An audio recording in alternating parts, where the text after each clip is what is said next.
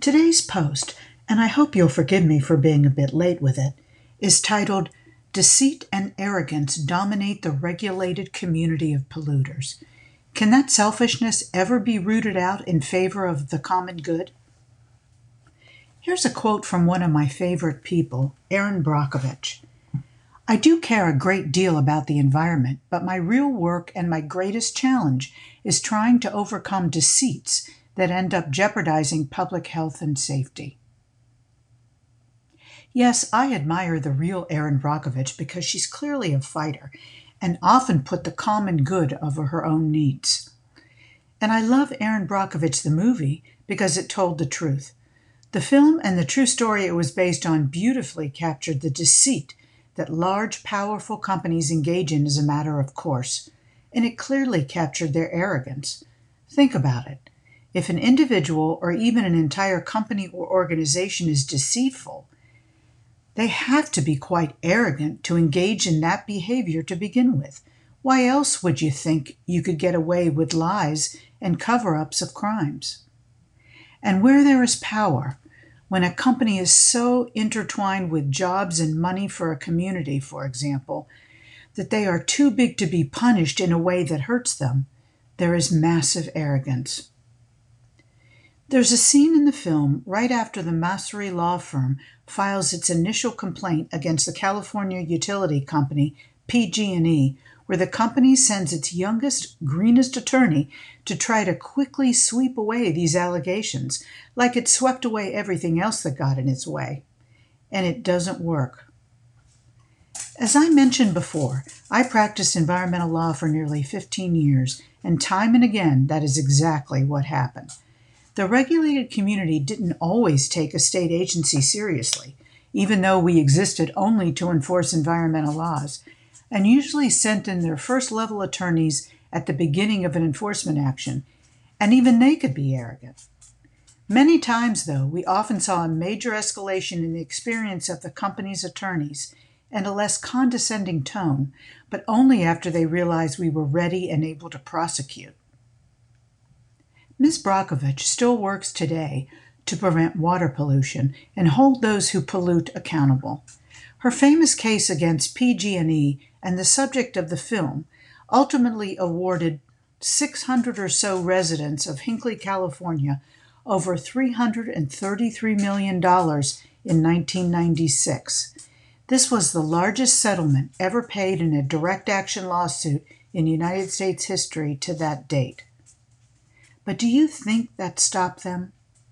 Read all about what PG&E has been up to in the intervening years and be prepared to be shocked.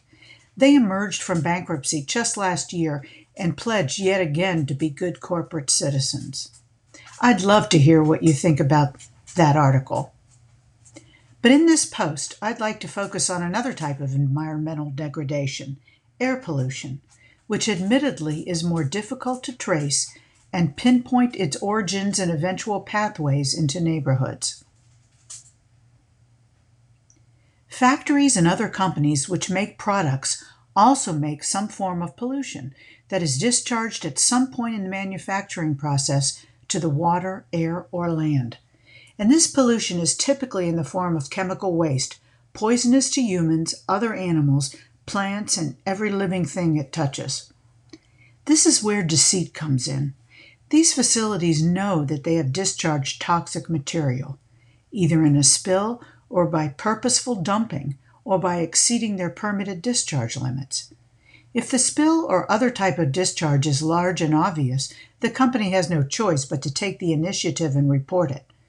But a company often know, knows about the pollution it has caused and simply covers it up, including destroying evidence. In the PG&E case, for example, the company suddenly started providing residents with bottled water and offering to pay their considerable medical bills after complaints about sickness swept through the town, but with no explanation and without telling the residents to stop drinking their well water. This investigative piece by ProPublica shows that even when state regulators know there is pollution and the residents are complaining of constant sickness, clearly associated with that pollution, in this case discharges to the air, they either won't take action or claim they cannot. In this Mississippi case, local residents kept years of written logs documenting their symptoms and forced the state environmental quality administrators to at least set up air monitoring devices in their area. According to one woman, I knew there was something wrong, she said, citing how several of her neighbors had died of cancer in recent years. When we saw the monitoring results, we were like, oh my God, you mean to tell me these people were allowed to use this stuff knowing it causes cancer? And they seemed to think it was okay. No, it's not okay. People are dying, you idiots. This piece also states that the EPA and state agencies could install air monitors in communities to gauge how much toxic pollution reaches neighborhoods but there's no federal requirement to do that. What the authors don't add is that even if there is no federal specific air monitoring requirement of this type, any state can impose their own regulation allowing them to do so, because state environmental regulations can be more strict than any federal regulation imposed nationwide. The question then becomes why don't states impose stricter environmental regulations to protect the health and ultimately the lives of its citizens. This might come down to where industry is concentrated in the United States. ProPublica recently put together a map highlighting the 1,000 hotspots in the country associated with the highest cancer risk from toxic air pollutants. This information was assembled from monitoring reports submitted to the US EPA between 2014 to 2018. Texas, Louisiana, and West Virginia are three states with the most ca- cancer causing hotspots, according to this data. So, why don't at least these three states pass more strict standards for release of toxins into the air from industry? This is just an educated guess on my part, but industry tends to pick up and leave a state if the environmental regulations become too strict because stricter regulations cost more money and cut into companies' profits.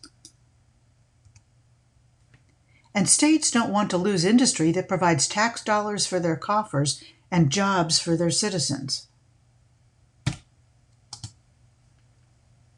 Interestingly, in response to ProPublica's initial investigative piece and hotspot map, the current administrator of the US EPA, Michael S. Regan, recently toured industry towns in Louisiana, Texas, and Cancer Alley, a stretch of land with chemical plants running along the Mississippi River between Baton Rouge and New Orleans, Louisiana.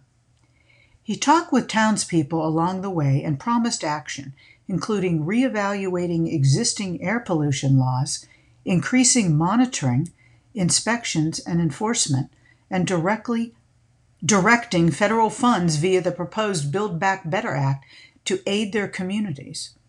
This visit was dubbed the Journey to Justice Tour, likely because President Biden pledged environmental and racial justice as one of the cornerstones of his new administration.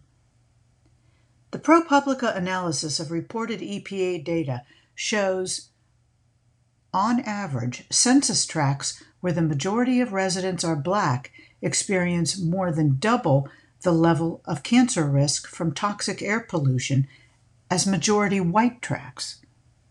There is no doubt that the poor and minorities suffer the brunt of environmental pollution, likely because wealthier communities, which tend to be majority white, have more money to influence community officials and hire lawyers to prevent industry from settling in their communities in the first place. No one wants a chemical plant in their backyard, but some people have more choices than others. So, my question for you is Do you think that the Biden administration and its EPA administrator will make good on their promises to these communities? I'd love to hear your thoughts in the comment section below. Thanks for listening.